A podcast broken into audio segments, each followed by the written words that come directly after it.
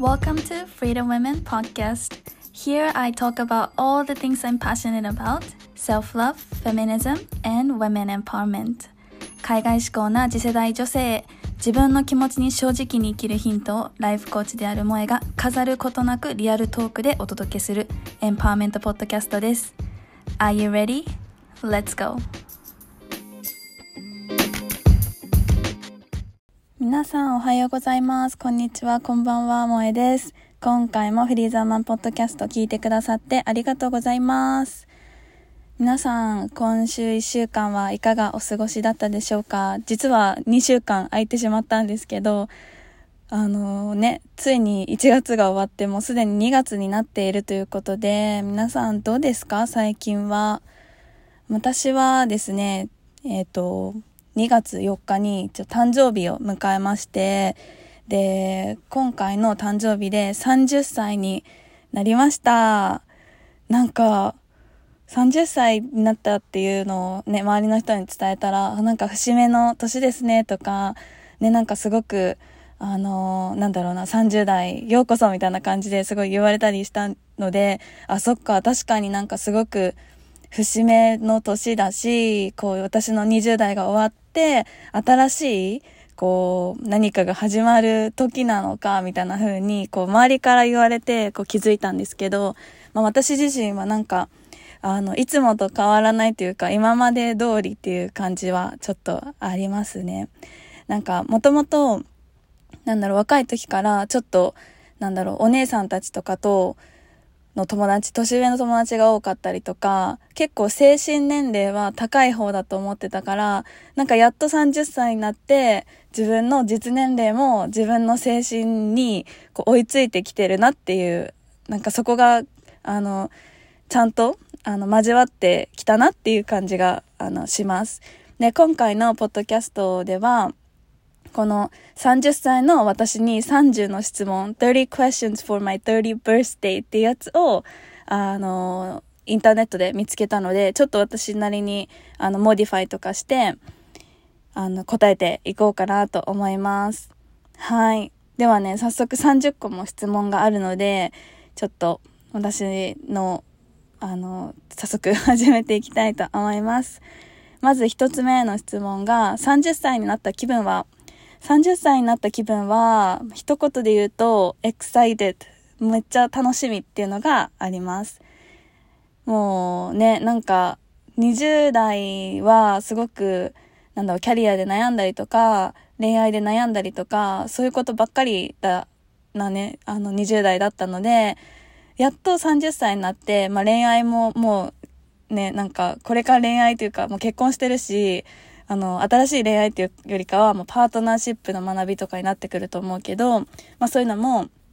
これからどんどん学ぶのも楽しみだし、あと、キャリアに関しても、ずっとこう、何が自分に合ってるのかとか、何がいいんだろうみたいな感じで迷ってたのが、やっとやっぱりこのコーチングと出会って、自分の本当にやりたいことっていうのが、あの、見つかったっていう感覚があるので、もう今度は30代ではもうそれを突き詰めるっていうのをやっていきたいなって、もちろんその迷うこともこれからあると思うけど、20代の頃よりかは、ちゃんと、ちょっとしたなんか、なんだろうな、 certainty みたいな、こう、道筋？しっかりとした道筋が見えた、いるので、まあ、それに向かって頑張っていきたいっていう意味での、 excited っていう気持ちがあります。で、二つ目の質問が、30代の誕生日はどのように祝いたいですか？または祝いましたか？はい。30代の誕生、30代、30歳の誕生日は、まあ、特別なことはせずに家族で、まあのんびりできればいいなと思っていたんですけど、てかもう30歳、誕生日の本当に前日、30歳の誕生日の前日とか、2日前くらいになるまで、あ、もうすぐ誕生日だみたいなこと全然あの忘れてて、全然何もプランとかはしなかったんですけど、で、実際には、と、2月4日が私の誕生日なんだけど、2月3日に、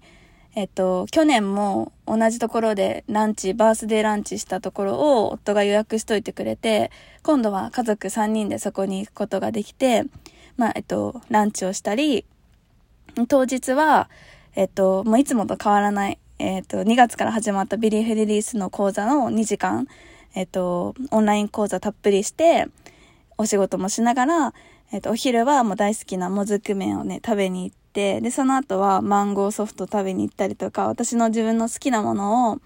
たくさん食べようってことで、そんなことを食べたりして、で、帰ってきてから、一応お仕事の打ち合わせとかがあったり、あの、普通に仕事をして、いつも通り過ごしました。ね、でもやっぱりその30歳誕生日っていうことで、えっと、周りの人とか受講生とかからすごく、あの、バースデーメッセージとかもたくさんいただいて、本当になんか嬉しいなっていう気持ちで、あの、幸せだなっていう気持ちで、えっと、30歳の誕生日を祝いました。で、3つ目の質問が、10年前のあなたは今どんな状況、状態だったっていうところで、えー、10年前の私はもう本当にね、あの、進路にめちゃめちゃ悩んでいました。で、どんなことをしてたかっていうと、まだアメリカの大学にいて、まあ、日本に帰るか、アメリカに残るかっていう感じの悩みだったかな。で、そうね、当時、あの、私留学中に自分のこう思ったこととか気づいたこととか忘れないためにブログを書いてたんですよ。で、そのブログをね、久しぶりに、あの、この間見てみたら、そう、まさにね、やっぱり、あのー、進路で悩んでるって書いてました。で、なんかアメリカの大学で、あの、バイトとかもやってたんだけど、そのバイトでも、あの、そこの面接とかの採用の時はすごく評価されて抜擢されるんだけど、実際になんか仕事をすると、そのみんなの期待にちゃんと答えられてるのかとか、みんなの期待以上のパフォーマンスができてるのかみたいなところですごくあの、悩んでるってそのブログに書いてました。それ見てね、すごい懐かしいなって、そう、確かにそう思ってた自分いるなって思って、その新卒で入った会社とかでも、やっぱりなんか留学してたりとか、ね、なんか日本の就活だと、そう、 TOEIC の点とか、なんか今までのやってきた活動とか履歴書とかを見て、採用されると、なんか留学してたら、なんか、なんか一目、一目、一目置かれるじゃないけど、なんかすごいことやってくれんじゃないかっていう風に、あの、期待されて、こう、入ってくる新人みたいなイメージを自分で自分につけてて、これくらいのこと、これだけのことをやってきたんだから、こうみんなが、こう、なんだろう、わっとするようなことを、こうなんかしないといけない、すごいことしないといけないみたいな風に、こう、自分で自分にプレッシャーをね、やっぱ若い、若い時というか20代はかけてたなって、すごく思います。けどなんか別に、今考えてみれば、まあそんなに、なんだろう、期待されてなかっただろうし、まあ期待されてたとしても、なんかその、誰かの期待に応えようって気持ちはもちろんいいけど、それよりかは、なんかもっとね、その時の仕事とかを、なんだろうな、楽しみ、どう、どうしたら自分が楽しめるかな、みたいな風に、あの、楽しめれる自分でいればよかったなってすごいちょっと思います。そう。だから進路でね、悩んでたり、自分の、なんだろう、自分の成果とか、や、やれてることの結果とかがちゃんとできてるのかみたいので、こう悩んでいました。はい。で、あ、そうそう、この10年前、ちょうどその頃に、私の大学の先輩が、あの、ドバイの航空会社のエミレーツで働き始めて、身近な人が外資系のキャビンクルーでの仕事をしてるっていうので、あ、こういう道もあるんだとか、日本人もできるんだっていうのをその時に、あの、思って、その、ちょうどその時にね、外資系の CA に、あの、なってみたいなっていう目ができた頃だったかなって思います。で、4つ目の質問が、20代で学んだ最大のレッスンは、20代で学んだ最大のレッスンは、もうね、本当に恋愛で結構悩んでいたので、で、やっぱり自分の、自分のことも全然好きじゃなかったんですよ。容姿とか性格とかも。そう、だから恋愛でのレッスンが一番多いかなって思うんですけど、なんかその20代の恋愛で悩んでた時、自分にも自信がなかった時って、あの、よくあの、クォートとかで、love yourself before love someone else っていう言葉があるじゃないですか。こう、誰かを愛するには、まず自分を愛するのが大切みたいな。その意味が本当に理解できなくって、え自分好きなわけないじゃんって本当心から思ってたんですよね。いや、自分好きな人ってもういないだろう、この世にって思って、なんかもうナルシストしかいないでしょってすごい思ってたんですよ。その20代の若い前半の頃とかは。で、で、それですごく恋愛で悩んでて、で、自分は、こう、なんだろうな、振られたりとか、あと好きな人に振り向いてくれないとかで、こう自分はもう大切にされないなんか自分は大切にされてないっていう風にずっとなんか感じてた自分がいたんですよね。でも、本当によくよく、あの、学んだのは、それが実は自分が自分を大切にしてくれてる人を、してくれる人を選んでなかっただけっていうことだったんですよ。で、これもまたクオートで私が20代の恋愛で一番、あ、大事だって思ったクオートがあって、それが How you love yourself is how you teach others to love you っていう、あの、クオートなんですけど、これは自分のことをどう大切にするかは他人に私をどう大切にするかを教えることだっていう意味なんだけど、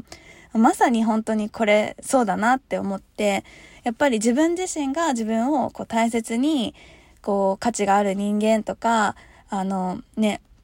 そういうふうに思って自分自身を大切にしないと、やっぱり大切にしているからこそ他の人にも、あ、この人はなんか、なんだろうな、その人に悪い、悪いことというか、メスしちゃダメだなとか、こう、教えることにもなると思うんですよね。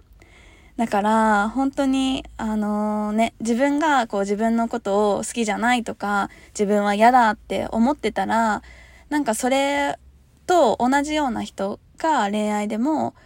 なんだろう、来ちゃう。で、別にその、なんだろう、嫌だとかは言われないけど、結局大切にされないとか、結局、なんか、うん、うまくいかないとか。でもね、その大切にされないも別に大切にされてなかったわけじゃないんですよ。ないんだけど、自分がこうコミュニケーションとかが全然うまくできなくって、本当はこうしてほしいんだけど、こうしてくれないから大切に思われてないとか、こうやっぱりね、自分がすごく、なんだろう、視野も狭かったなってすごい思います。だから20代の最大のレッスンは自分を愛することっていうふうに思います。学んだことはね。今は本当にもう自分のことがすごく好きだし、自分のことも価値があるって思うし、自分の人生とか、自分のあり方っていうのもすごく私は今好きなので、ね、それがあるからこそ、こう今のパートナーシップとかも、こう、にもつながってるのかなっていうふうに思うので、やっぱりね、そうですね。恋愛ですね、やっぱり って思います。で、5番目の質問が、後悔していることは後悔してることはないんですけど、なんかもちろんあの時、ああすれば、ああすればよかったなはないかな。なんか、こういう風に、その自分が失敗したりとか、なんか人間関係とかで、あ、こうすればよかったなとか、こんなこと言わなきゃよかったな、みたいなことはもちろんあるんだけど、でも、なんかそれがあったからこそ、やっぱりこれを大切にしたいって思ってる今につながったりとか、今の私になってるから、ぱ後悔してるっていうこととかはないかな。もう本当に、あとやりたいことは全部やってきたって思います。なので、なし。えー、6番目。これまでの最大の失敗は 失敗めちゃめちゃしてるんですけど、えー、もう、なんだろう。でも今でもやっぱり、やばって冷や汗かく失敗は、あの、CA の時のお茶事件っていうのがあるんですけど、もう笑い事じゃない、本当に笑い事じゃないんですけど、あの、ね、まだ、あの、と、CA になって飛び始めて間もない頃ですね。で、それはオーストラリア戦の帰りで起きました。パースの帰りで起きました。なんか、あのね、ブレックファースト、朝食の後ってお茶、コーヒー紅茶のサービスがあるんですけど、その時に、あの、ね、CA さんがこうガラガラ持ってるカートあるじゃないですか。あれの上にポットに入ったコーヒーと紅茶を置いて、で、こう回るんですよね、コーヒー紅茶を。で、その時に、プレミアムエコノミーの、も担当してたので、そこで、えっ、と、一番最後の、もう、もうね、その人の顔もすごい覚え出せる。一番最後の、あの、列の、えっ、と、おじさんがいたのね、ふ、若い、え、若くない。夫婦がいて、ちょっとおじいさんおばあさんの夫婦がいて、で、その人たちに、あの、その人たちはすごいいい人たちで、私たち、私が、えっと、一番最初にその人たちが登場して、何か、あの、チャットする時とかも、すごくね、あの、よくしてくれて、で、すごいいい人たちだっていうのは分かってたんですけど、まあ、その人たちに、えっと、コーヒー紅茶をサーブするときに、私が、多分、こう、そのコーヒーを取る、取った時に、紅茶のポットが傾いちゃったんですよ。で、傾いて、その熱々の紅茶が、そのおじさんの肩に、うわーってかかっちゃって、おじさんも、熱々熱みたいになっちゃって、あの、熱々の紅茶をお客さんにかけたっていう失敗。もう超冷や汗。もう本当にもう、すいませんすいませんみたいになって、ごめんなさいごめんなさい、ソーリーソーリー言って、で、でもそのおじさんは、あ、大丈夫、あ、ちょ、暑かったけど大丈夫大丈夫みたいな風に、普通だったら絶対そんな許してくれないことだけど、もう運よく、そのおじいさんと、おじさんは、もうすごく優しくて、あ、大丈夫大丈夫みたいな感じで言ってくれて、で、その隣にいた、そのおじさんの奥さんは、なんかもう、あ、大丈夫、それより紅茶ちょうだいみたいな感じで全然気にしてない感じだったんですよ。で、でも、一応さ、そんなアクシデントだし、あ、もう、や、やっちまったって思ったから、私の上司にこういうことがあって、ちょっとあのお客さんに熱々のホットティーをかけちゃったから、かけたというかもう、もう注いじゃったポアしちゃったから、あの、ちょっと様子見てほしいんだ、みたいなこと言って、で、そのマネージャーがその人たちに話しに行っても、まあ大丈夫だったよ、みたいな感じで、そんな大きいなんかインシデントとかにはならなかったんだけど、でも今でも覚えてる、本当にその状況を。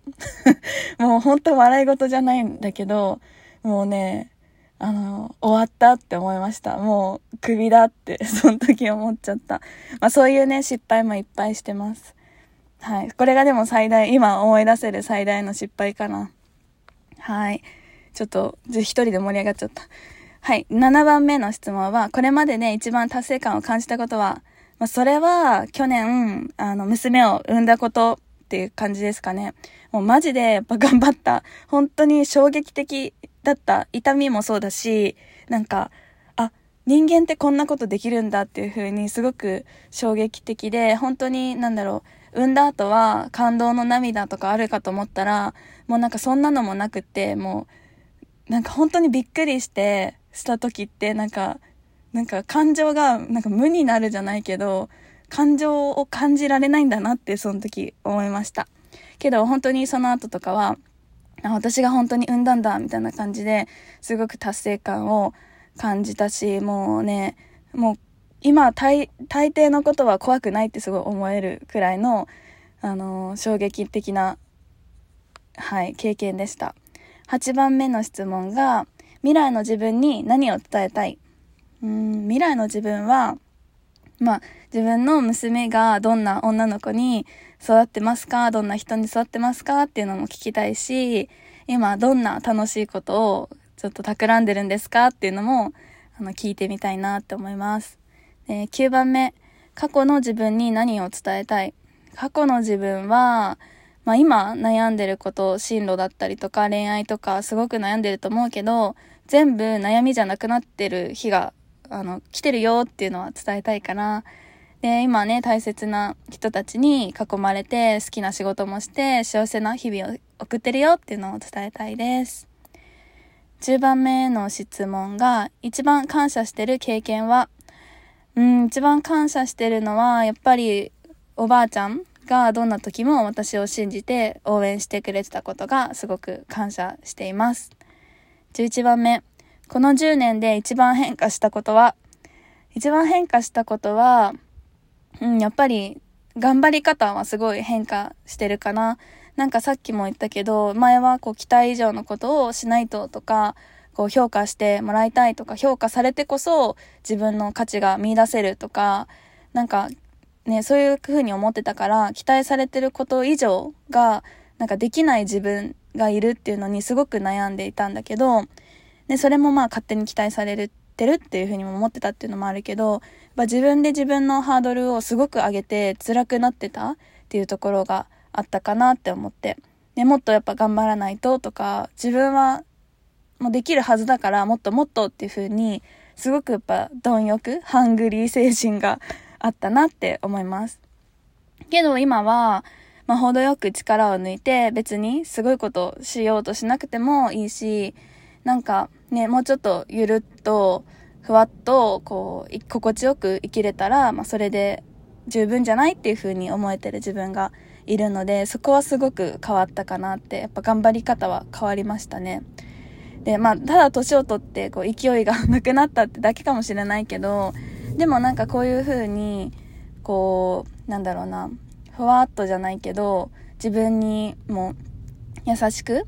頑張るっていうことがするようになったら、今以上に、こう、いろんな、前以上にいろんなことに挑戦できるようにもなったし、なんか、うん、それが不思議だなっていうふうに思います。頑張ろう、頑張ろう、頑張ろう、もっともっとって思ってた時よりも、今、力を抜いてる時の方が、なんかうまくいくっていうことが、うん、あるかなって思います。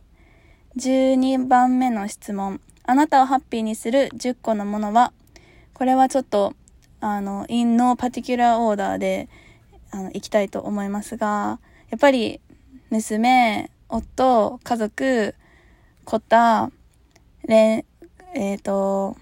レンチロ、レンチロっていうのは実家にいる猫です。あとは、あのーあんまり良くないんですけど、カフェラテの、カップのカフェラテあるじゃないですか、コンビニとかに売ってる。マウントレーニア。あれ、好きなんですよね。あれをなんか、たまにご褒美で買っちゃうんですけど、あれ、あと K-POP 聴くのとか、あと海を見に行くとか、海で泳ぐとか、あと、私がセッションの前にいつも嗅いでるオレンジのオイル、もずく麺、タピオカ、10個かな？うん、です。やばい。13個目の質問だけど、まだまだあるのに、ちょっと早く行きます。13個目の質問。どこでも住めるとしたら、どこに住みたい？海が見える家。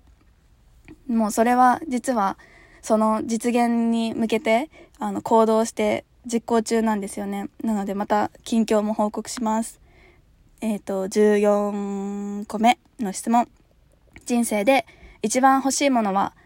一番欲しいものは、やっぱり、うん、幸せだなって思える瞬間とか、笑顔、愛が欲しい。15個目の質問。今の生活に一番必要なのは睡眠。睡眠寝れないので、もう本当に睡眠は一番欲してます。16、もしどこでも旅行に行けるとしたらどこへ行く？なぜ？えっと、一番行きたいのはスペインのバルセロナで、やっぱ友達がいるのと、あと、子供が生まれる前に夫婦で行きたいねってなんかワーキングホリデーとかできたらいいねって言ってた場所だから、まあちょっとワーキングホリデーは難しいけど遊びに行きたいのと、あと台湾も行きたいし、韓国、香港も友達とかに会いに行きたいし、タイ、バリ、ニューヨーク、オーストラリア、もういろんなところに行きたいです。17、とっても感謝している人は、やっぱり夫が一番感謝してます。18、これまでで一番楽しかった旅行の思い出は、これは、えっと、台湾のカオ春、高尾に、私と大学時代の友達と3人、その高尾出身の子が案内してくれて、3人で行ったんですけど、もうなんかね、よくわかんないけど、そのメンバーが集まると、もうなんか何が起こっても面白いんですよ。本当にね、あの、思い出、何で笑ったか覚えてないんですけど、息がもう苦しいくらい笑った思い出があります。はい、19番目の質問。今のあなたの強みは？えっ、ー、と、共感性があるところ、聞き上手、何でもうまくいくよって思ってるところ。えっ、ー、と、20、弱みは、え、涙もろいのとホルモンに支配されやすいところ。21、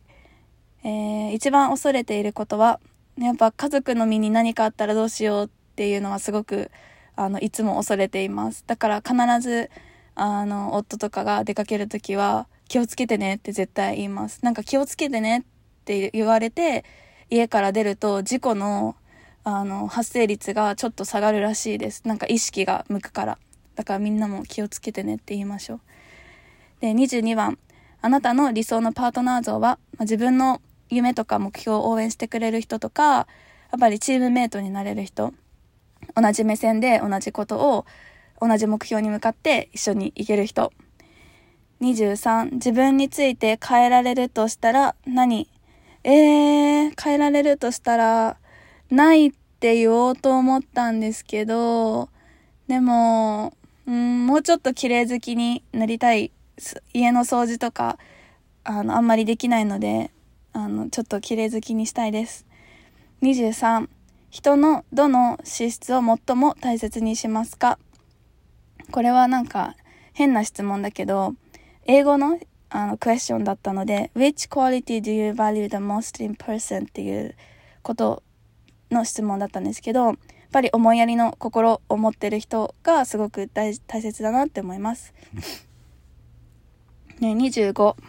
あ、ついに25ですね。次の5年間でどんなことを達成したいおー、5年間って言ったら35歳になるんですけど、やっぱり今、その2月から始まったビリーフリリースの講座っていうのは、私がやっぱりさこのさっき言った、あの、自分の、なんだろうな、頑張り方で悩んでたりとか、期待されてもできてない自分がいるとか、自信のなさとか、あと恋愛で悩んだこと、人間関係で悩んだこととか、まあそういうことを、あの、自分なりに、こう、学ん、経験して学んだこととか、あとは、まあ、コーチン、コー、ライフコーチとしての仕事を通して、その経験とか、学びから得たものっていうのを、こう、すべてを詰め込んだ講座になってるので、このビリーフリリースの講座を受けて、こう、もっと自由に、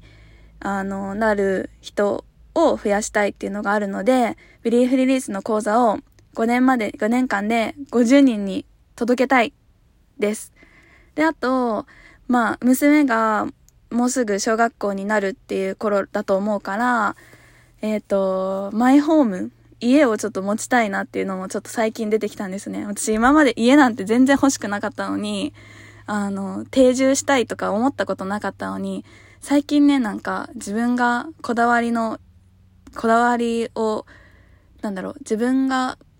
のこだわりを持った家